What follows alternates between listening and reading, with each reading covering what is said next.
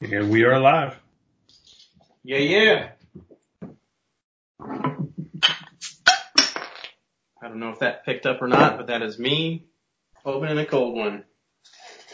All right, everybody. Welcome to the next episode of the Legitimate Podcast. And hopefully everybody heard Roy's intro there to get us started here on this next episode. Um, today, it's going to be myself, Mike Miller, and Roy. We have lost a teammate already. Chris Killinger will not be with us. We kicked him out of the group. Uh, we said we couldn't really handle what he was doing or what he wasn't bringing.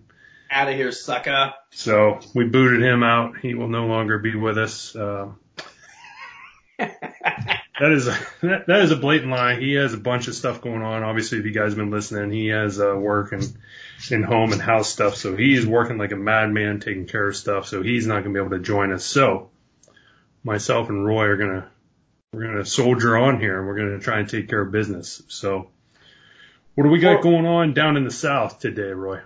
Well, um, so just uh, if you guys have been following the uh, Instagram feed, you know that uh, yesterday I was working on a little cruiser.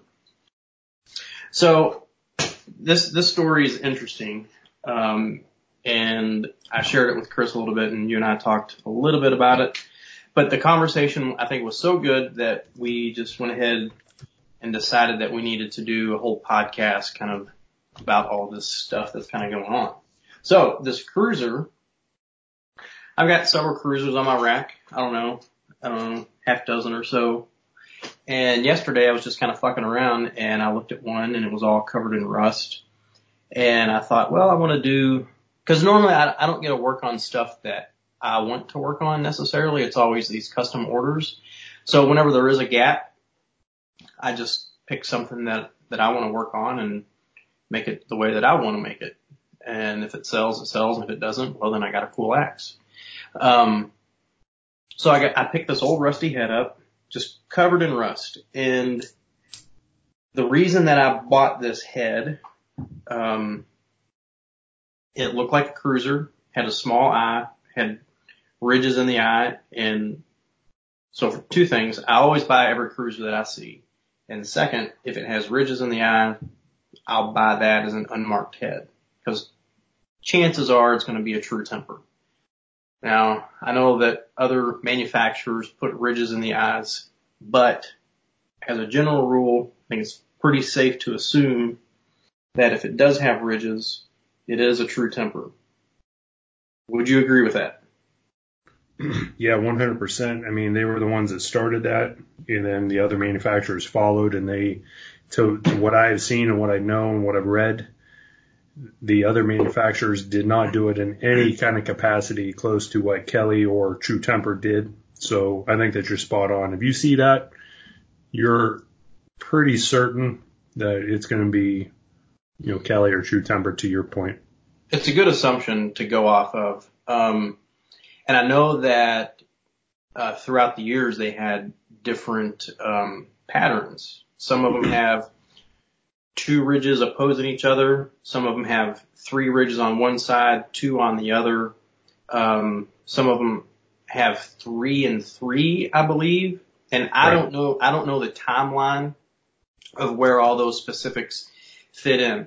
All I know is that if I'm rolling the dice and if I see ridges in a, in an eye, whether it's a single bit or a double bit or a cruiser or anything, my money is on a true temper, Kelly, whatever you want to call it. Um, so whenever I was at a junk store several months ago, um, again, I saw a rusty cruiser, what appeared to be a cruiser. I buy every cruiser that I see because cruisers are fucking awesome. And I bought it, put it on my rack. It's rusty. Fast forward to yesterday. I wanted to work on a cruiser. I pick it up. It's full of rust. First thing I do is take it over to my giant wire wheel to clean it all off. And I'm cleaning it and right on the, uh, on the right side into the cheeks, there's a bluegrass stamp on it. And I know we talked last week. I was like, fuck bluegrass. I'm over it. but so I got, I got excited because it's a, I was like, oh my God, it's a bluegrass cruiser. and then I flip it over, I start cleaning it all off, and the money shot showed up. It's actually stamped 2-2 on the back of it. So having a cruiser stamped 2-2 with nothing else on it is awesome. Having a cruiser stamped 2-2 with a manufacturer stamp on it is even better. Um, and the fact that it's a 2-2 cruiser made by Bluegrass, it's pretty uncommon. I don't want to say rare. I don't really like saying rare. And whenever I say uncommon, I've never seen one. And here's the interesting thing. So I'm talking to my buddy Brent Freebie. Uh, I said I need to, I need to do some I need to do some digging on this. So what what do I do? I go into Uncle Google, type in Bluegrass Cruiser, and what the fuck pops up? Operator 1975 from 2012 and a thread from Blade Forums talking about how rare a bluegrass cruiser is. So, I inadvertently bought something I didn't know was, I'll say valuable. I didn't know that it was valuable. I thought it was a good quality head and I had a bit of good luck yesterday. So I was super, super excited.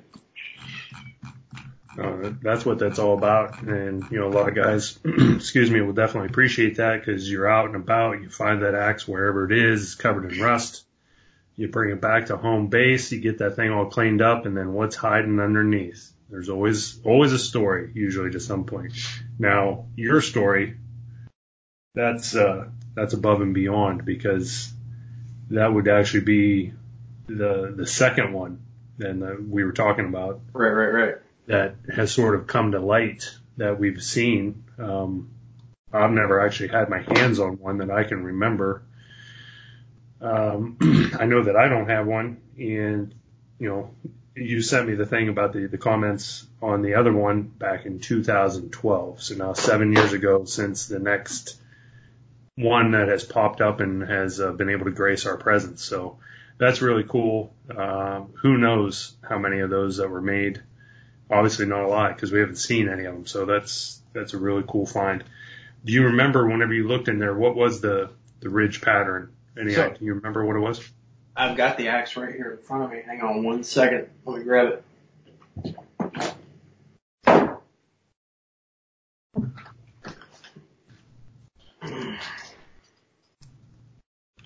Sorry about that. Um, You know, I did such an amazing job of hanging this axe. I can't even see the ridges in here. I think it was a two, uh, two by two on either side. Um, yeah, two by two, pretty sure. So I just pulled up while we're talking. Um, I got on Google and I found the thread actually, and I wanted, ah, no, where's all? Um, I wanted to see, oh, it wasn't on Blade. God damn it, why is it going to images? I wanted to see, it, um, it is on Blade form, and I wanted to see, um, excuse me, who originally posted this, and it's some dude, if you're out there listening, RWN2000. Um, he's the one that says, I picked up this bluegrass double bit, and the thread goes on. I think this is a cruiser size axe. Please let me know if that's the case. Someone pipes in. Looks like a cruiser to me. Darn nice one. And then Operator 1975 swoops in, a Belknap cruiser of all things. Jesus. It's gonna, uh, this person's gonna go nuts. Nice find. Well done. Post the dimensions on the axe head and certify that it's a cruiser. 2012, Mike Miller is already fucking telling people to certify the axes. Um, eight and a quarter edge, blah, blah, They go into dimensions, whatever. But it's interesting this goes back to episode number one. Whenever you are in doubt and you go to the interweb and you type in something, there's a very, very good chance that Mike Miller has already answered the question. So to all those guys out there that are like, why does Mike Miller get upset whenever I ask him a question? That's fucking why. He answered the goddamn question seven freaking years ago. So maybe don't bother him with questions. Go out and do a search on your own. Google is a fantastic search engine. Who knew? So there you go. It is, but you're, we're always going to get those questions about the cruisers because they're, they are a little bit of an oddity, even though overall they're still somewhat popular, you know, between all the manufacturers. But then the specifics as far as what makes a cruiser a cruiser if you don't have, you know, the 2-2 stamp on it or if it doesn't quite match up to that approximate 8 inch length oh, well, it wasn't on a 28 inch handle, so it can't be a cruiser. Well, that's not necessarily true either. So right. there's always, um, you know, going to be some different, uh, some different specs, some technicalities, things like that. So, uh, most well, guys will always go with the eye size, which is usually pretty, pretty true. And, and that, uh, that's the thing that you need to, um, be most concerned with because, you know, think about a freaking axe let's just say a, a Kelly Vulcan that was made in the 1920s or whatever, or or the 50s. It doesn't matter. Whenever they were produced, um, that that axe has been ground down and ground down and ground down so much so that it looks like a cruiser and it will be posted as a cruiser. But you flip it over and you look at the eye and it's the the eye width from from the small point to the small point is three inches, three and a quarter, and that is not a cruiser at all. That's a double bit that's been ground the fuck down over a hundred years. Yeah, and th- those are actually really popular, you know, with uh, a lot of the auction sites, obviously things like that. Those ones that have been used and abused and maybe improperly sharpened, or they got onto the grinder and they really shouldn't have. And oh my gosh, hey, look at this! I got myself a cruiser. Well, no, you don't. You got a you got a three and a half that just really got worn down. Right, exactly. Um, so a guy, I don't know, it was about a year ago, um, Brandon from Whiskey River turned me on to someone, hey, um, I got a lead on a Black Raven cruiser. And I was like, yes, please send me the info. And the guy sends me pictures and everything about it's all wrong except how wide it is, right? It's been ground the fuck down and he sh- he shows me pictures of everything on it. It's got a really wide eye on it. Then on the back side, it, it's stamped three two. I was like, dude, this is this is not a cruiser. This is just a ground down Black Raven double bit. And I know that I pissed the guy off, but whatever. It's just one of those things. You can't convince someone that you know they think they're an expert on something because they saw it on eBay. Um, and speaking of eBay, God, people people on there miss. Are you scrolling your mouse? I can hear it clickety do. I was, yeah. I was looking at the the 2012 post. Going down memory lane. Uh, yes, that's when I was uh, operator 1975. Hmm, right. Good days, good days. but uh, you know, you, you go on a, go on eBay and like probably okay. So I'm gonna I'm gonna ask you a question. So what do you think the most mislabeled pattern is on eBay? Go. Uh, Cruiser and Rockaway. Exactly! Rockaway. It's a round lug freaking jersey. It's not goddamn Rockaway. And it's a plum Rockaway of all things, right? No, no. I saw someone list a freaking, uh, a jersey or a Dayton. They and they they called it a jersey pattern. And normally I'm just like this guy's an idiot, but it was so far wrong that I had to send the guy a message like, dude, you have no idea what you're talking about. This is a Dayton. It's not a jersey. Anyway, eBay's dead. Fuck eBay. So a lot of that though, because what you bring up is a really good point and it comes up time and time again. What is a rockaway? What is not a rockaway? And you'll have guys in both camps, which I think is actually really cool. because it's based off of what you've seen, what you've learned, who you've talked to. Now, the the culprit in all this is Plum. Right. Because Plum tried to basically resurrect the Rockaway and tried to really uh, take that pattern with maybe a little bit of the historical context and guys that maybe remembered that. And then they were trying to shy away from the Jersey market, which was pretty good. And they were trying to get something and said, hey, this is an axe that's different from what you have seen, what you're used to, or maybe what you're looking for. This is a Rockaway. Look at this guy. Look at this big, pretty round lugs that come down and sweep down in the handle. Oh, and you're going to get so much more surface contact on the handle. Sure, sure, sure. Oh, and then look at this big, nice, fat, you know, uh, blade that in the bit that's going to be on that from toe to heel, and oh, it's just so pretty. They're the ones that actually ruined the whole entire thing. And you know, so a lot of the blame has to be on that with them because that can get confusing if if you're new to the game, you don't know really what you're looking at or what you're talking about, and you're out there and you're looking, you look up that Plum catalog from 1954, and there they are, they're in there. And it's technically not the original Rockaway, and it is a it is a point of discussion, especially with some of the collectors. So were they-.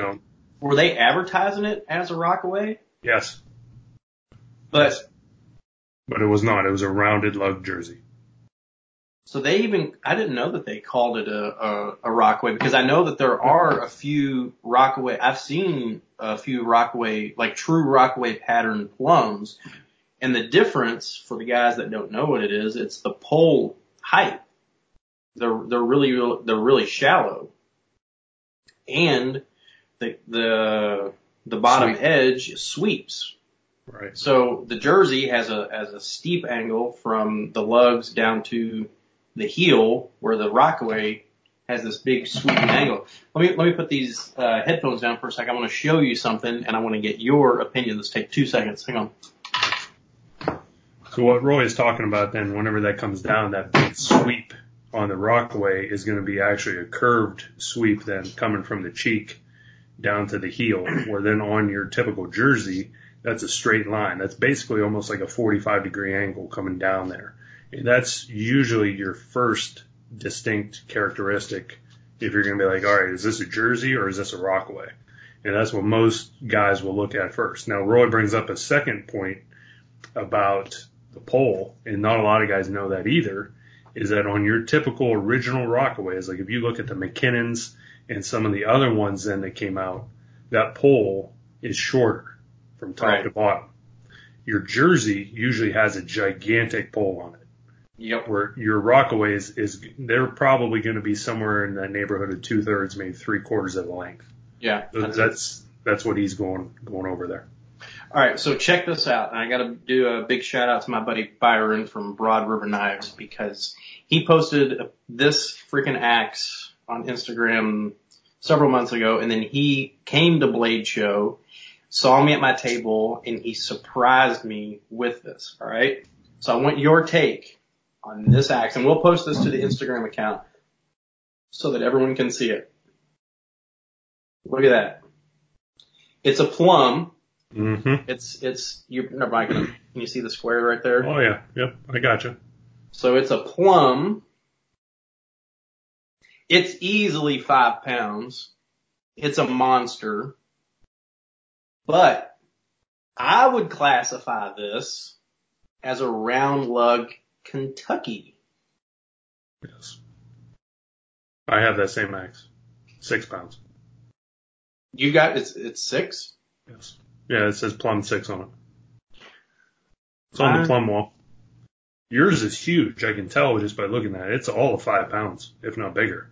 It Yeah. looks like there's a faint five above the uh, above the box. Yeah. But that could, nah, I don't know. I, I, I, I kind of flip it over and the light shines and I don't know. I'd have to put it on a scale and I don't have one right in front of me and I don't want to go get one.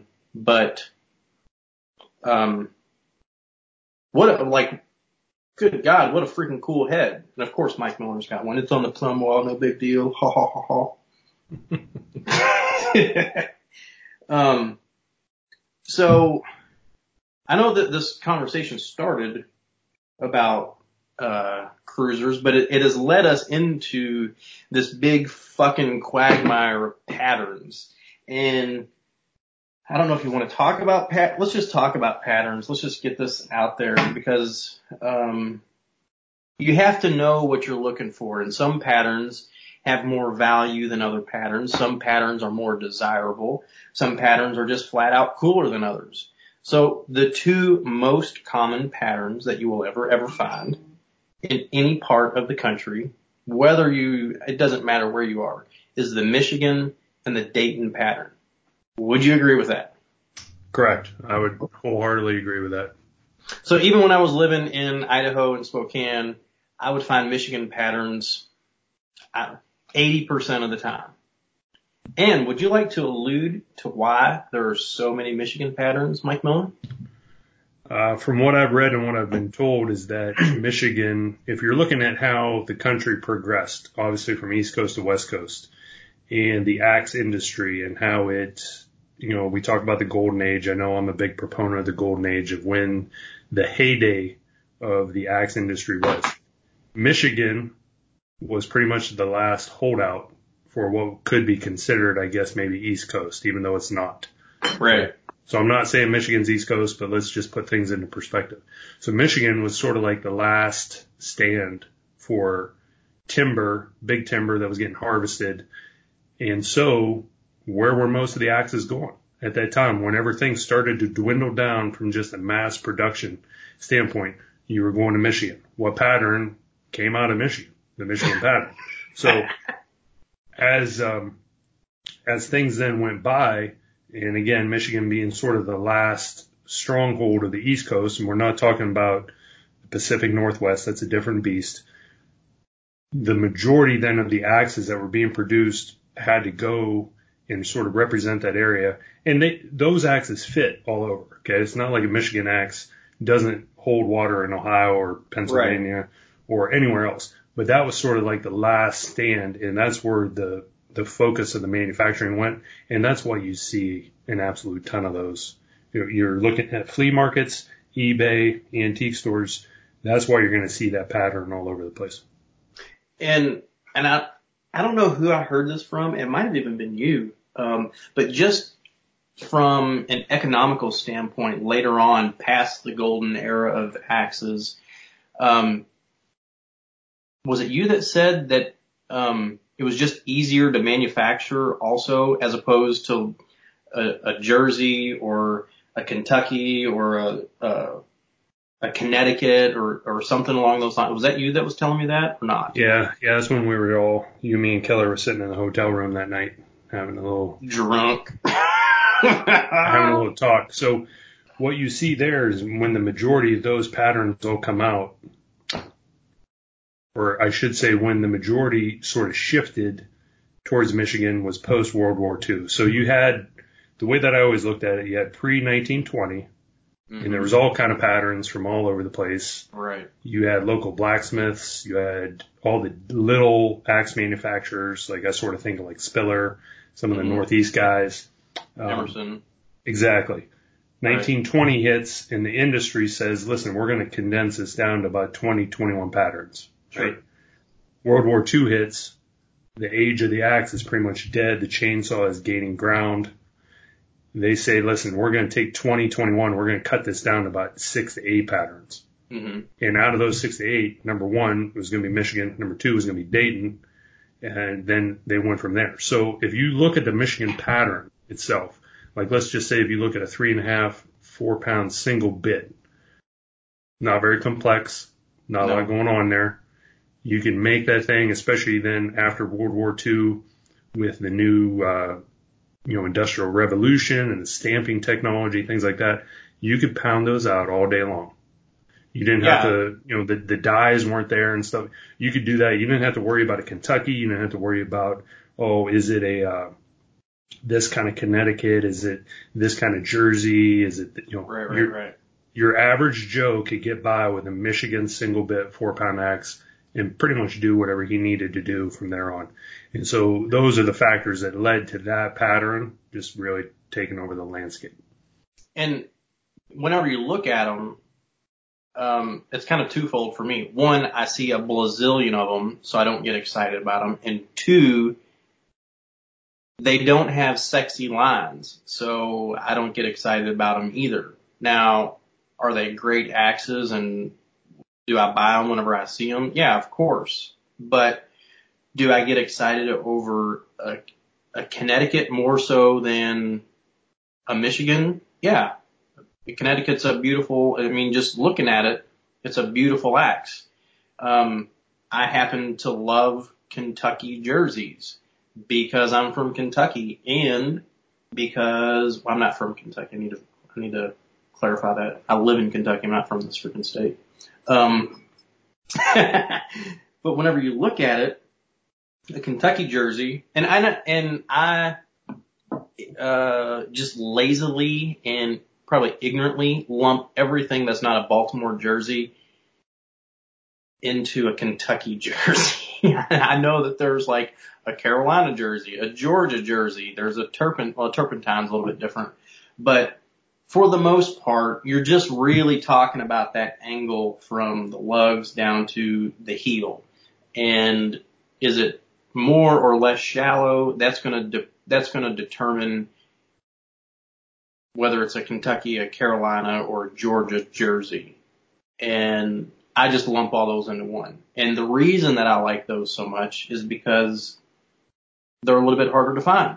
And they got a little bit that the that angle is shallower. They just have a really, really sexy line that just, that I just love them. I, I, I, they look cooler than the standard jersey. Now, do I love a Kelly Perfect beveled jersey? Fuck yes, I do. But a, a beveled jersey in a Kentucky pattern, oh my god, they're just, I just love them. Love them, love them, love them. And they're probably not that common overall because again, those particular manufacturers were trying to satisfy a need for a particular area of the country. Yeah. It's like, you know, if you look again back in the heyday, imagine trying to take a Kentucky jersey sure. and maybe showing that to a guy in Michigan. Yeah. Like, what is this? This is junk. Get it out of here. Same thing if you show that Michigan to the guy down in Kentucky or maybe in one of the other southern states, be like, this, this axe is dumb. Get this out of here. Like, what are you going to do with this? You know, like, look at this rounded pole. Like, what do I want to do with that? Like, get, yeah. get this out of here. So that's always been one of the things that's been really interesting to me is that you had all these patterns with their different subsets. And really, if you do the history and if you walk it all the way back, those all came originally from the different blacksmiths that were in those particular areas that originally made that pattern and they made those patterns based off of the feedback that they got from the guys sure. that were in the field. Right, like, hey, right, this, right. this is what I'm looking for. I need, you know, I'm looking for toe to heel of this and I'm looking for a pole of this to balance it out, this side or the other. And that's where those all came from. And you can follow that then all the way up through history with all the different patterns And Like you take a look at the cedar pattern and how that originated. Okay, look at that. That was very localized. Um, and that has just always really fascinated me with they they took that knowledge, they went with it. The bigger companies got it. They ran with it just like you see today mm-hmm. with different aspects of technology and stuff like that. And they were doing the same thing a hundred years ago with axes. Sure. And, and they went with it. And it, that just blows my mind down in, when we were down in North Carolina, what, two weeks ago now, um, Rooster actually did a little, a talk about different patterns and everything. And of course the cedar pattern got brought up. And for those guys that don't know what the cedar pattern is, um, whenever you look at it, it, it doesn't look like any other axe that's out there. Um, it's made for a very specific job, for a very specific region, um, and that's what makes that's what makes it cool and unique and more valuable. Like all those things turn into value, right? If you don't have something that's common, you, you have something that's very specific, you have something that's very regional. Well, they don't produce very many of them, so they then consequently they become rare, and then if anything is rare, they become more valuable. So the cedar pattern, I think is awesome I love, I don't have the Plumb, what is it called? El Cedro, what, what, what are they, what's, what's the stamp that's on there? Uh, it's El Cedro Plumb Cedar Axe. And there are two, I, I believe there are two stamps on that. Is that correct? Uh, there are two different stamps. They're very similar, but there are two different stamps. Yeah. Yep. There's like a plain Jane one, and then there's the other one with like the With the tree the on Yeah, the oval on the tree, and it's a little bit more intricate. Yeah. Yeah. So, uh, side note, earlier this year, um, one of my followers sends me a direct message and says, Hey, I'm at a yard sale and this is 15 bucks. Snapshot. It's a fucking Plumb cedar axe, uh, El Cedro, uh, and I was like, I'll buy it. And he goes, well, it's only $15. So I think I want to have you restore it for me and put it on a handle. So I mean, like, it was cool just to have that in my possession for a little bit. Um, I don't have that particular one. Um, I've got two cedar patterns now. I've got one that's actually made by Hartwell, uh, and then I've got another unmarked, assuming it's a true temper because of the ridges. I just picked that up off a rooster at the uh, Ohio meet a couple weeks ago, a month ago, or whatever. Damn, you're telling me if I would have been at the Ohio meet, I could have got that. Yeah, and and maybe a hand job from someone else. I don't know. Wow. It was awfully hot and sweaty at night. You know, there was a Oh. lot, the beer was flowing, baby. Cue Oh. Matthew Justice. Yeah, so like one of the things, if you look at that cedar axe, a lot of guys love them, and to your point, they're not that common. Now, I don't know what's going on, but there there's a flurry of them out on eBay right now.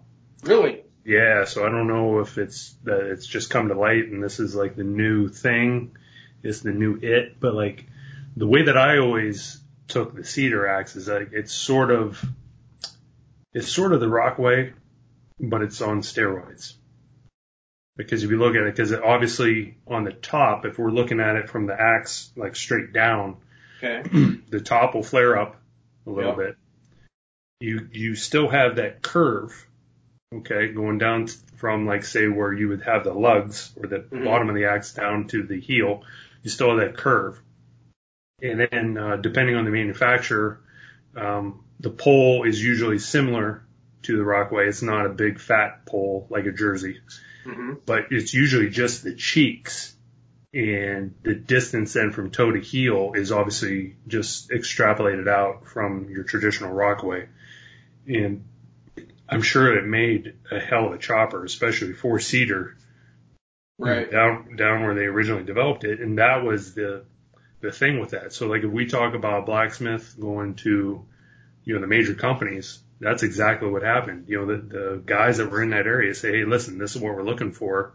This is what we're going to need. And I would really have loved to have been a part of that original conversation. Like, Hey, this is what we need. And I'm sure it was probably just a couple guys and they probably just sketched it out and be like, listen, this is what I'm looking for. This is what I need. And you had a local blacksmith made that and it became so popular that these, that the big boys copied it. Right. Right. And, Right. you know, I'm, you know, I've never actually chopped with one myself, but I'm, I. but I'm sure, you know, it's, it's got to do its job. Obviously, I mean, you have that. that Well, the the thing that uh, that Rooster, not to cut you off, what Rooster was saying was it's got all of the head weight, but it's just distributed differently. To your point, it's pushed back from the pole all the way to the cutting edge, where that mass is just flared out. Um, so it just looks really cool. Um, but they're on shorter handles, but it still has the same overall three and a half pound head weight, which is really cool. so yeah, they basically took that and they said, listen, we're going to put the mass of this all on the cheeks. Yeah. We're going to just put it towards the front in order so that, especially back then, you got to realize, like, I think a lot of guys today, whenever they think about axe work and axe chopping, what you see today is the guys in the STIHL timber port, timber sports series, right? And they're going for broke. Like you get these big guys, muscles, and they're, they are going a million miles an hour. if you look at any of the old logging videos, what do you see? You see guys they're up on those springboards. Yeah. They're chopping away and they're going light and casual because they know that they got to do it for 12 hours. Yeah. And I think that has something to do, like whenever we talk about these axe patterns, what lends a hand to being able to be able to do that all day long. Sure. Like, you don't want one of those big, huge Tasmanian patterns, right? If you're going to Yeah, have yeah. to do that all day for the wood that we have in North America. And you take a look at like that, that cedar pattern, all the guts and everything is in the front. You're swinging that and you know that you got to do it nice and easy, man. Now you got all that brunt force right in the front. You got that big fat cutting edge. I'm sure that that uh, would be somewhat of a pleasure to be able to work with all day. You put that on that correct handle, Sure. nothing too, you know, nothing too fat like what we got today, but a nice handle where then you can whip that, get that head speed, be able to chop that in there. I'm sure that that, I, I can see why it's popular. I mean, it would have to work. Yeah. Yeah. And, you know, and it goes back to what I was saying before. It's just, it's really sexy looking because it's different and you don't see very, I mean, I know it's kind of silly to say an axe is sexy, but, um, it, it's got really, it's got really cool lines and it's not a Michigan. It's not a Dayton. So it's different. It's unique and they're just awesome to look at. And to tie it back to the very, the, the historical, the, the historical component of this axe was used in a very specific market, very specific time to do one job only. And that's it. So to me, I mean, that's just really, really cool. I find that fascinating.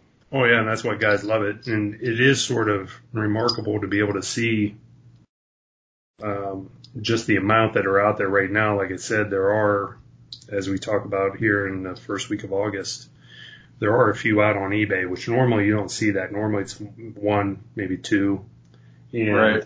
they vary in condition and stuff like that. There's like six of them out there right now. Six of them? Yeah, like what are, what are we talking price wise? Well, guys know that now. So again, I don't want to get into you with prices because I know it's a little, little touchy. So no, but little- like, no, just like, so what are they going for, like, on average on eBay right now? Probably looking at about 300. Yeah. Yeah, that seems about right. So, and that's the single bit ones before you get into the double bit ones that they had. And if you look at that double bit, uh, cedar, I mean, they have the huge flared on each end. It's almost like a reversible or a swamping, but yet on steroids again. I've never even seen one. Yeah, they made them. They weren't that co- they weren't that common. um, the majority of the ones one? that I, I do not have a double bit. No, um, the majority of them had the big, like uh, the plant slash flower logo. You know, Mhm. this was rounded, and, but then the the toe to heel on each end was massive, and it was almost like a California slash reversible, somewhere in that that sort of ballpark. But just again on steroids. So for the listeners out there that don't know what the toe and the heel are, um, it's just the different parts of the axe. The toe is the top part of the cutting edge. The heel is the bottom point of the cutting edge. The pole is the back. The lugs are the little pointy things that come down over the handle and the cheeks are in between the cutting edge and kind of like the lug area-ish, just for general reference as we're talking about this stuff. We, and we can put a picture of that out on the out on the pack, podcast Instagram just so that some guys have a little bit of a better idea. There's uh, definitely a couple pictures out there that have uh, that info that are on them and are really good representations, and they will differ from single bit to double bit. Uh, Mhm. Probably even a little bit with the jerseys, obviously with the lugs. So uh, we'll definitely put that out there so everybody can see what we're talking about. So. So, um, well, the um, the jersey pattern is interesting to me because originally it was called the Baltimore jersey. Like, just that's the standard jersey, right? The Baltimore jersey. I always, to me, that's I called it a jersey. If if someone said, how would you like give it an original name? I don't call it Baltimore. I just call it fat jersey. Yeah, right. So like the one that I always think about, you had mentioned it earlier, the Kelly Perfect with the bevels. I mean, toe to heel is massive, and that's to me that's just a big old fat jersey. Okay. But yeah, to to your point again, then for the sub name or what other people call it, yeah, Baltimore jersey. So the the jersey is so another thing that people need to, to realize is that while we're throwing out these terms, you'll notice that there are a lot of uh, geographic references. Michigan, Dayton, Baltimore jersey, Kentucky jersey, Carolina jersey, Georgia jersey, Puget Sound, uh, Connecticut, Hudson Bay. Am I forgetting? What's in a? Am I forgetting any? Like, What for patterns? yeah, patterns, geographic patterns. Oh, California. Uh, there there's a million of them, and you can get as specific or right, as right. unspecific So as you want. The, so the Yankee, the Hoosier. Yankee, Hoosier. You, there's a Long Island pattern that you know to me looks very similar to other patterns. Um, the Pennsylvania, the Western, which always didn't make sense to me. There's a Wisconsin. There's a New England.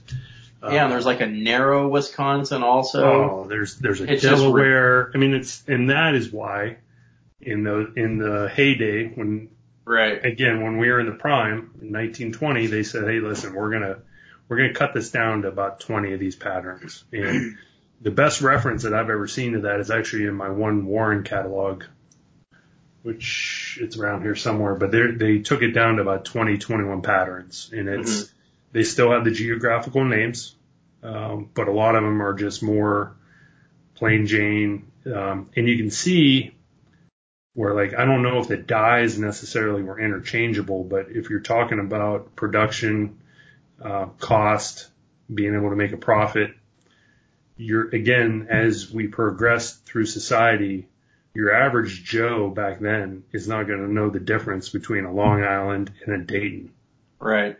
a regular Wisconsin and a Dayton.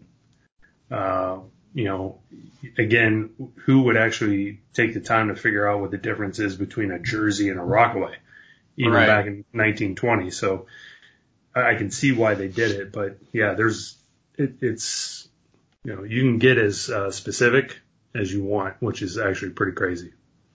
Yeah, and it's also interesting um, that while we, especially around here, I, I don't know, I'm a couple hours from Dayton. Uh, I see a ton of Dayton. I see more Michigans than anything, and it goes back to the conversation earlier. But as you move across the country, you find more of those axes of that geographic name. Um, if you're in Connecticut, I know those boys up there, um, Corey and Ryan and, and those dudes, they find Connecticut's all goddamn day. And I went to this freaking yard sale for two, two days straight. I found three Connecticut's and those three Connecticut's in this area, um, are probably the only three Connecticut's that I found all freaking year. Uh, they're, they're just, they just aren't here. You go down to the southeast, what do you find? Jerseys everywhere. So it's fun getting together at these axe meets because especially like the North Carolina one, you get these, these boys from down south, they got tons and tons of jerseys. Well, you got guys like if you went there, we'd have tons and tons of Michigans and Dayton. That's what I have. Brandon, he's got all sorts of shit because he's from Wisconsin. But you get these guys from different regions and that's, they build their collection on kind of what they have access to aside from stupid freaking eBay, but what they find locally. So you get this mix of things that maybe you don't get to see all the time. Like whenever we were up there in, up in New York and, uh, and, uh, uh, Ryan was showing us his collection. Dude, he had more Connecticut legitimate freaking heads in one place than I've ever seen in my whole freaking life. And he was like, this is for sale, this is for sale. but none of the Collins legitimate Connecticut's are for sale. of course not. Of course not.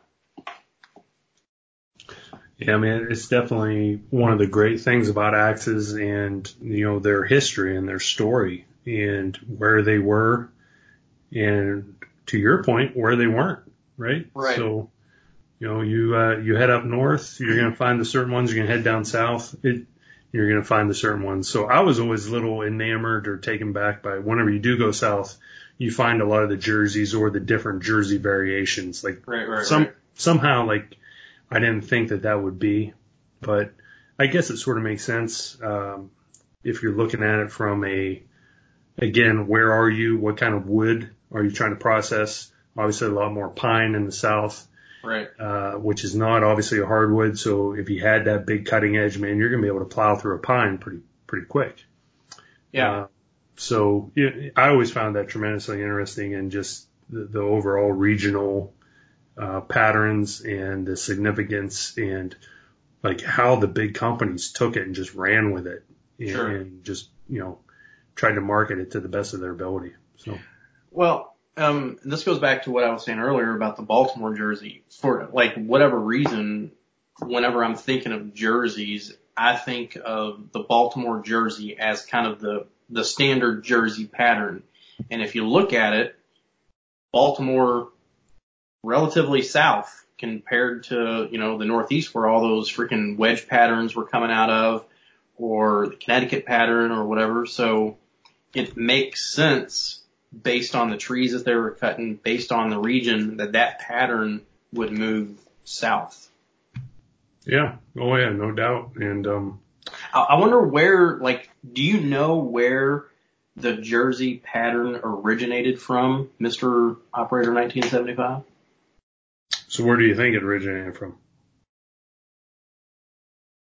What, what's its Well- name called? Well, I'm I'm assuming New Jersey, but um, Yeah, so there's a couple different stories and a couple different theories that sort of come out with this. Um, so you originally had like, again, back in the day, blacksmith, no big companies, and stuff like that. You had McKinnon was in Right. obviously Jersey, right?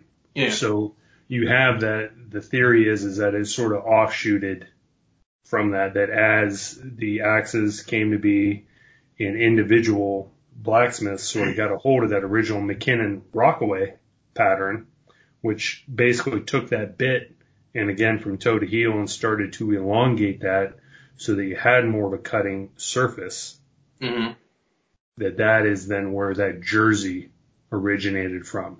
And if you go, if you research and if you read, there's a couple different sort of sub stories with that, but that's why they call it that jersey pattern because that's where originally that wider toe to heel originated from. So it sort of sparked and, and came out of there. Yeah. So put in perspective, because like, you know, that you, you, we all run across old blacksmith heads and it seems that almost nine times out of ten, whenever I find them, they are Jersey-ish patterns, right? They've got pointed lugs. They got that angle going down to the, to the heel. Now, did they call that a Jersey? Probably not. They were just banging something out. Correct. And so to put a time frame on the McKinnon Rockaway, I, I'm not familiar with the da- I, I'm not familiar with the dates on that. Do you know them offhand? Uh, McKinnon, you're looking at probably late 1800s, early 1900s to when Right. they were in when they were in their heyday. Right. Um, now that doesn't mean that they were the first ones to necessarily do that, but they, they sort of get the credit with that whole jersey pattern with that elongated toe to heel coming Mhm. out of there. Now, in the different catalogs, you'll see, you know, that jersey pattern and it morphed or it, it uh, I don't know, what do you, it just, just sort of developed itself over the years. But that's sort of like where that originally came from and then it sort of spread spread itself east, right? That's why you get uh, now there's a Baltimore one, now there's Mhm. a Kentucky one, now there's a Baltimore Kentucky one, now there's a Georgia one. So like as it made itself more prominent, more popular, guys were able to get their hands on it and um, say, hey, listen, I really like this pattern. That's sort of where that all originated from. But I think probably what you had happen back in the day, if we're looking at it from a historical standpoint, is that as that forest industry was there and you needed that in order to be able to create all the infrastructure in the towns and everything like that, I think that you probably, you just had a big hodgepodge of the blacksmiths that were just trying to keep up with what the demand was and what guys were telling them and probably bringing them. And that's why you had a million different patterns. Right, right, right, right. Prior to 1920, right? So you probably, back then, I mean, Christ, you probably had however many different versions of a jersey that you could get your hands on, right? This is what, uh, this guy from Pennsylvania was making. This is what this guy from Ohio was making, blah, blah, blah.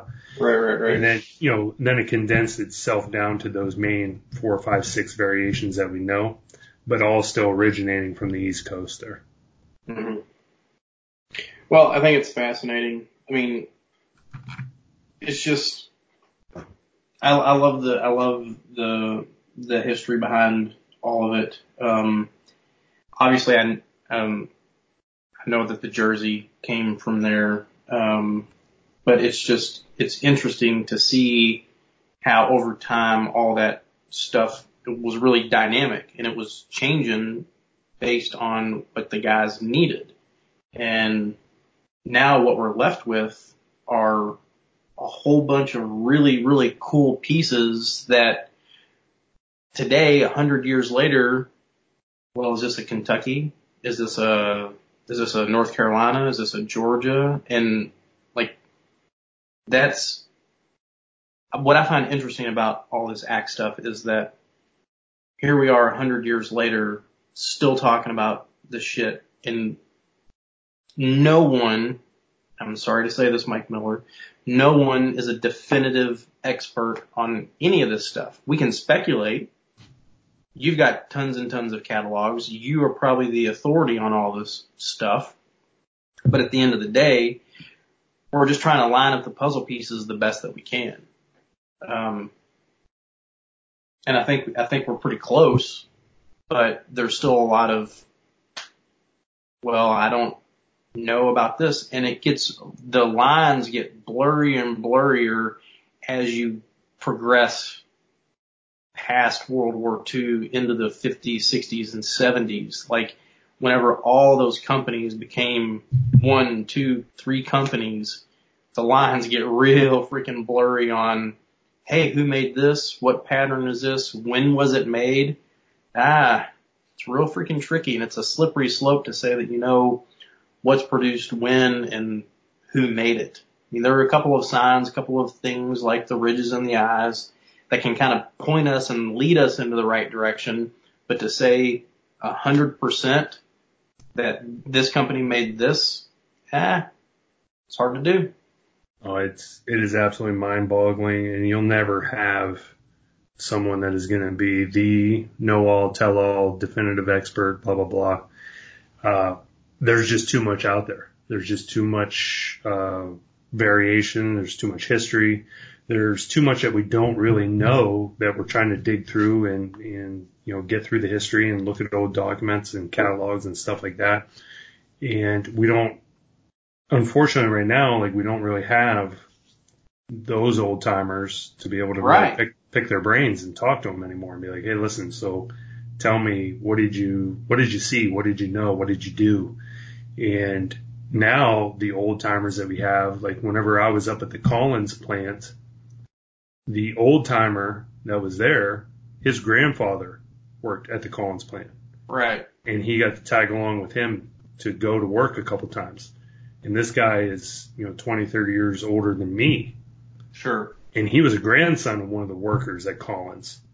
So that sort of puts it into perspective when you're trying to put all this together and figure it all out and the research, you know, and he had great stories, which we'll get into at another time, but the, the things that he told me and the stories and the practices and what they did, that's coming from a grandson from one of the guys that worked at the company. And, and so if you're talking about, you know, 1910, 19, you know, that's, we don't have that. And we'll have to dig in. We'll have to continue searching, which I know that's what I'll do. And it's, it's just fascinating because we'll never know it all. We we won't. We'll we'll continue to try and put it together and speculate and try and figure out what those guys were doing back in the day and how they did it and how they were producing that stuff. And it's it'll never end, man. It, it's gonna be nuts. So okay, um, I want to know, and you and I, we like on our little on our little girly group text, we uh top five favorite brands or patterns or axes just in general, but I, I don't want to get into that without Killinger. Um, I want, I want to know, well, two things. One, I want to go get another beer. Um, so while I'm doing that, um, I want you to, to tell guys who your favorite axe manufacturer is and why. You're gonna make me pick, huh? Well, think about I'll it pick. first. I'll Think- pick. I got it. I got it. Go ahead. So, uh, a lot of guys ask me this. Uh, I actually posted this today out on Instagram. Hey, you know, what is your favorite axe or what are your favorite axes? I get a lot of who is um, your favorite uh, manufacturer? What is your favorite pattern? Blah blah blah. And so, and I know I said this on one. Of the, I think it was on the first podcast. I love them all, right? So, right. number one, that's a terrible answer. Hey, check I mean, this. Oh, Think it, I think it picked it up. So really, if I probably had to put all my money into one basket, I would probably. Oh man, it's it's so hard. I would probably go with Warren, I guess. Uh, that's who I've said before. I'll stick with them. I, I really like their axes. I like the story behind them with uh, how the whole company came to be, which we'll we'll get into that at another time right. some of the hardships that they had starting up with, uh, know, trying to get the business going. But then one of the things that really lured to me is whenever they were in their heyday, they had actual salesmen that were on the ground, um, putting in the footwork and they were going to logging camps and actually demoing their axes. And they had the whole chemical line and what that was all about and the best axe. But then they also had the bulldog line for the whole lumbering industry as well, being able to provide anything else that they needed, you know, chains, um, the different spikes, all that other stuff that they needed. And they just, they went after that and they were pretty, pretty darn successful. You know, they got some awards and things like that. You know, they were able to take, you know, Warren, Pennsylvania, if you've never been there, is not a huge town. It's not a big Sure. town. Um, Did we drive They- past that? We no, we circumvented out around that, but we did not go past it.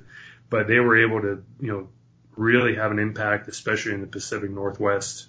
You know, the Puget and um, that Sager chemical line. So, I guess if I had to pick one of the manufacturers who was my favorite, I'd probably go with them. So how close is Mike Miller to the Warren plant or where it was? Two hours.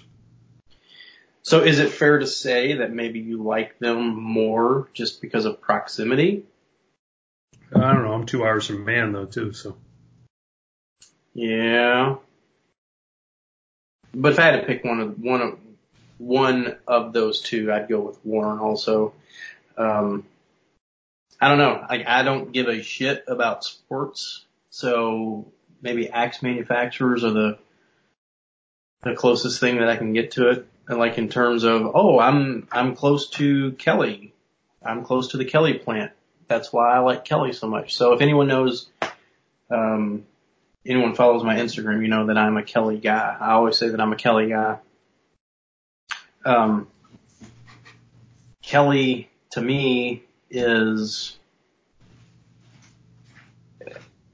I'm I'm an hour and change away from Louisville. Um, their axes are beautiful. They're super ornate.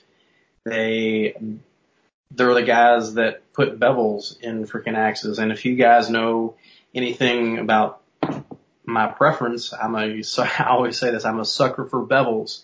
And to see, to see those pieces from the late 1800s into the early 1900s, they're just freaking amazing. Um, I'm lucky enough to have three Kelly Louisville pieces and they're all, all three of them are different.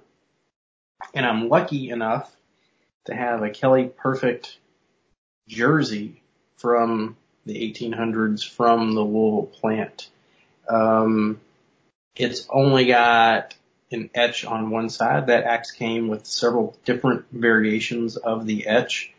Uh, on the back side, uh, it's got the beautiful uh, the beautiful etch of Kelly Perfect, Louisville, and whatever. And then on the front side, it's got a whole script of this is the best axe. It cannot be stubbed and yada yada yada. So there are several variations of it where you can get a head that has an etch on the back side. You can have a head that's etched on both the front and the back. And then you can have a head that's etched on the front and the back that's got an 1890 behind all of the scroll scripture stuff on the front of the axe. Um, they came in various sizes and they're just beautiful, beautiful axes. And Kelly is my all-time favorite line. Well, those are definitely, to your point, they're probably the prettiest, sexiest, if you're looking at that from that kind of standpoint. Uh, I, mean, I don't know. I don't know why they put the Kelly Perfect etch on the backside of the axe and all the scroll stuff on the front of it. It seems like they should have reversed that. You know? Yeah, that is a good point. Maybe they were trying to be different at the time. If, you know, again, most guys were right-handed choppers, so they had that, you know, the, your main etch on the one side so that guys knew where they right. were. Um, so I don't know. That is a good point, but you do see that. So. Plumb was pretty notorious about that also, stamping on the back side. They did, and I actually have one that was on the other side, which is actually pretty uncommon. It was on a boy's axe. I think I posted it, I don't know, a few months ago.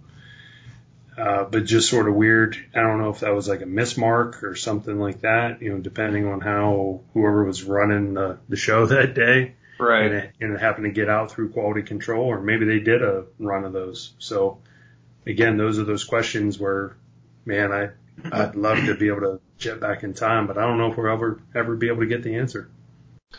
Probably not.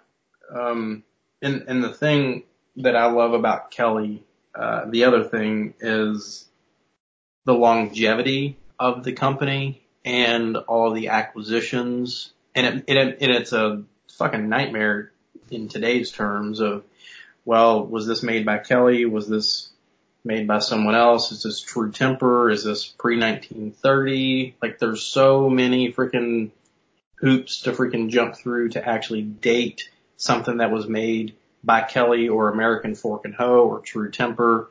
But as a totality, I use Kelly and True Temper kind of synonymously. I know it's wrong. I don't care. Um, but whenever you say, "Oh, I got a Kelly Perfect jersey," you know, it, like if someone is into axes, they know what that looks like immediately. Um, but if you say, "Oh, I got a Kelly Perfect Louisville jersey," we know Kelly Perfect jersey Louisville pattern. Hopefully, people know what that looks like. Um, and if they don't know, go look it up, and you will fall in love with the most beautiful axe, in my opinion, the only opinion that matters, ever produced. It is gorgeous. Um, not only about the etching, but the bevels that are on the axe. I talked about it briefly on episode one or two, I, I can't remember, but they are so deep and so scalloped that on the on the one that the very first one that I found uh, up in Michigan, it's a Michigan pattern. Um, right where they come together, there's a crack on the top and on the bottom of the eye because where they're where those bevels are have been forged, that material is so goddamn thin that any sort of work or any sort of twisting or whatever pressure on that axe, if it was stubbed, uh, clearly did not hold up. and as time goes on, those bevels got thinner, or excuse me, thicker and thicker, and they are kind of what they look completely different today, like the the 50s, 60s, 70s era than they did late 1800s, early 1900s. Oh, those bevels that they had on some of the originals, it, it almost makes you think like, how could you even work with that axe? They were yeah. so thin, you know, and, uh, I've actually had a conversation with a couple guys about that. And, you know, was it more advertising? Was it more, um, just a gimmick? I, you know, I don't know. I think if you look at the industry back then, guys weren't swinging axes like quote unquote for the fences back then. It was a job. Sure. You you had to take that axe, you had to swing that thing for eight, ten, twelve hours a day. Right. Right. So like you weren't you were swinging it, but you weren't like again timber Killing sports. Yourself. Right? Yeah. So you were looking to put that in there and you had to do that all day. So again, you could probably get away then with those thinner bevels that again, one of my favorite terms in axes, it was there to burst the chip. Right, right, oh, right, oh, right. We're, we're going to put these bevels in there, man. They're going to burst that chip. and you're talking like late 1800s, maybe early 1900s up to about 1910. Thinner bevels. Again, the marketing part of it, which was genius. We're going to help to burst that chip. Those guys were swinging that axe slowly but surely, repetitive all day long. Then as, you know, technology increased, now you had the crosscut saw, which was really the death of the axe. No mm-hmm. one really talks about. We'll talk about that again at another point. But forging processes, I'm sure it probably cost more to be able to make that original 1890 Kelly Perfect back then than it did in 1910. And they're like, listen, let's just get a die and let's just stamp it out. Yeah. And, you know, the, those I think was probably, in my estimation, due to that, the different, the different time, the different workforce and how they actually did things versus then 20 years later versus then another 20 years later. And, you know, now any of the jerseys, like you look at those like late Council jerseys, like 70, I mean, that, that thing's like swinging a rock. I mean, it's just, it's a beast. right? Yeah. But again, it was all about what the market wanted and what the market could bear and who was buying stuff. So why would you in the 70s put any effort into an axe when how many are you going to sell? A couple yeah. thousand, ten thousand? What, I mean, you're not going to sell. But, you know, as we talked about on the, on the earlier podcast, how many millions were sure. coming out a hundred years ago versus in the 70s, you're going to sell, I don't know, 15,000 a year. Yeah. So definitely very interesting to just stop, sort of think about and take it all in. Well, I can tell you this. I've swung, I've swung beveled jerseys quite a bit. And do those bevels burst the chip? Do they keep it from stubbing? Not a fucking chance. do they look awesome and sexy and do they draw someone in? Yeah. Yeah, they do. You know, these freaking, these companies that make fishing lures, they're not catching fish, they're catching people and these axe guys, man, it's no different. And especially, um, World War II era, like all those paper labels that were coming out. God, they're, especially by Mann. Oh my goodness. Just scroll through Le Mans catalogs and it's like you're walking down patriotic history freaking 101. I mean, they're so freaking awesome. They're like the Plumb Liberty. How fucking awesome is that? And I hate you that you have that freaking axe. Sorry. Um, it is gorgeous. Um, freaking, uh, well, there was, there was several with fucking the destroyer with freaking, you know, uh, the freaking ships on there, freaking lightning bolts, freaking shield, uh, the dreadnought, the, the commander with freaking eagles and a big shield. Like there was so much American pride that um, was just freaking awesome back then uh, in in these tools, and and that's another component that is completely lost, um, and it's a shame that that we don't have that type of manufacturing these days. Yeah, sure, there's Council still is still around, and um, but nothing on the scale and the awesomeness of what it was back in the day. Just so freaking cool.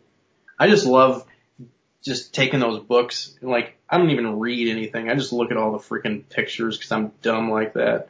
Um, but they're just so freaking cool.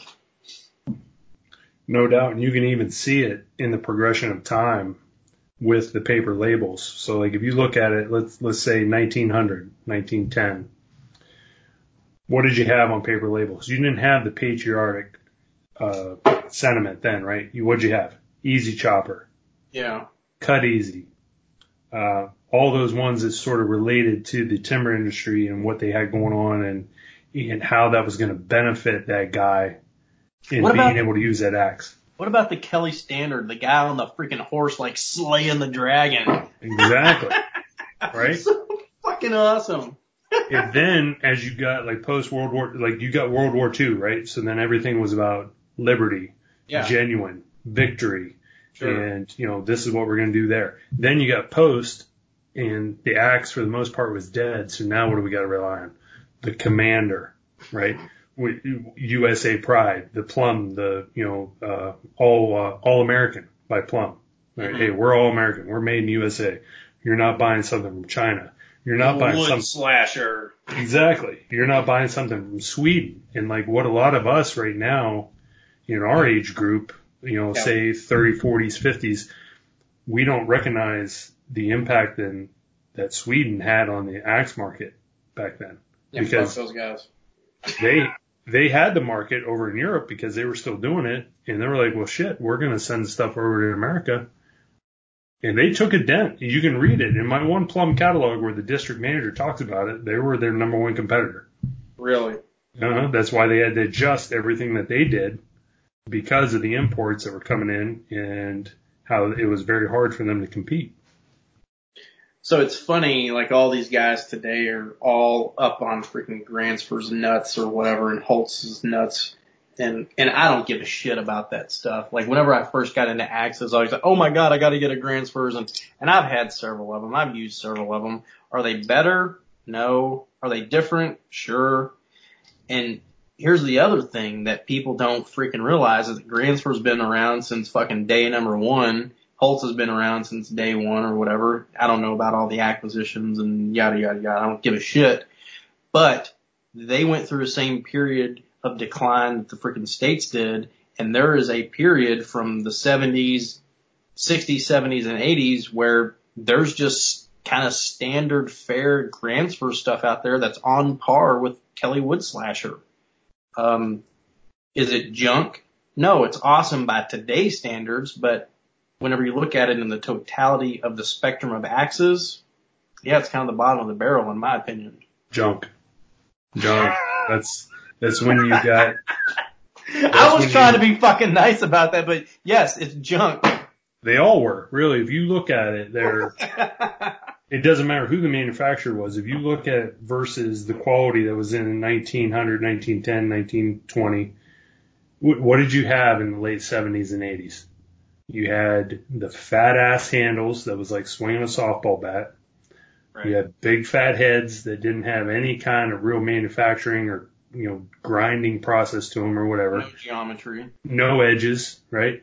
Right. And then you had the freaking the sin of the axe industry, which is that big old fat epoxy eye. Plumb, The Plumb did it. Plumb did it. Gransfors did it. Uh, They Yeah. because that was easy. And oh my god, what was the number one thing? Well, you take your average Joe. He's going to go buy an axe. He's not going to use it for what that axe was originally intended for. He's he's going to try and split with it. And what's he going to do? He's going to bust his handle out, right? Yeah. So that epoxy made that axe with the handle last longer than what it was actually originally intended for. So it made sense for them to do it. And it was the worst thing. Like now we look back on it, you're like, are you kidding me? Like that's terrible. But Dude, and and if anyone has ever tried to remove a hundred percent of that epoxy out of a Oh. Permabond handle, it's a Oh. fucking nightmare. Oh, it is a fucking terrible. nightmare. It smells. The, stinks. oh god, it's awful whenever you drill it out. Um, so good on Plumb for making a handle that won't come loose, but it'll break underneath the freaking the head before it comes out of the eye. Um, oh shit, I forgot where I was going. Um, shit, shit, shit. Oh well, forget it. Forgot. God dang it. Uh, I lost it. Shit. Oh well, move on.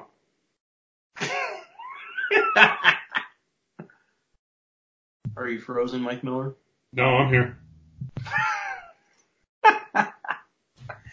I'm here. Um, so I think that we covered a lot of the bases, man. Um, Yeah. and we started in with the, the cruiser and then just sort of all tumbled down from there. Patterns, history, makers, timeline, everything along those lines. So we definitely covered a lot of bases today. And hopefully everybody can uh, definitely get some help and get some info from that. Uh, what else we got? You want to keep rolling or you want to wrap this bad boy up? Where are we on the tape? We are at 115. Did you, you just sent me a text? One hour. yeah, let's go ahead and cut it there and, uh, we'll wait for Chris Killinger to get, get finished setting up the shop and whatever. Um, just real quickly, I want to kind of kick around the idea with you while I'm here, while we're here. Um, kind of a, kind of an idea like, uh, shit, I was lying in bed thinking, like, this is, this is how dumb I am. I was lying in bed this morning. I woke up because of freaking animals. And it was like five in the morning. I was thinking, we need to do something where it's like, um, uh, something sh- sh- shop. So what's going on in the shop? Shop. Fuck me. God dang it. I'm like, I've totally, I think it's the beer. I think it's the, I've lost the, tr- I've lost all freaking, all train of thought. Let's You're done. there. I'm I'm gonna have to bring Killer back, and I'm gonna have to boot you off the show now, I guess. So that's where we'll go. But so, a couple things then before we wrap this up with everybody. Uh, hopefully, everybody learned a lot. We covered a lot of different topics. Uh, the history part, the different patterns. There's going to be questions that come from this, so please feel free to ask them. Reach out to myself. Reach out to Roy. Uh, you can do it through the Instagram on the Legitimus podcast, whatever you want to do. Uh, but we will be more than happy to help you guys out because I know that there's going to be some questions coming. And that, that's a good thing. For sure. The second, second thing is, is that we need reviews on the podcast. Yes, we So do. whether, whether it's on Google, iTunes, Podbean, uh, leave your two cents. Say, hey, this is really great. Say, hey, listen, I didn't really miss Killer, so don't bring him back for the next episode. Uh, whatever it is. uh, but we need some reviews out there in order to just sort of generate that whole, uh, popularity and being able to get the podcast out there to where we want to go. So, Well, more Uh, reviews kick it up higher to the top. So if we have more subscribers, more reviews, more everything, it just generates more interest. So please leave comments. Please leave, please subscribe to all of your, all of your whatevers that you're doing, where you're listening and getting your info. And, uh, thank you everyone for listening to us ramble on about freaking axes. And we missed you, Killinger. I hope you had a great butter bath. I will see you later. Done. Cut it. butter bath. Cut it.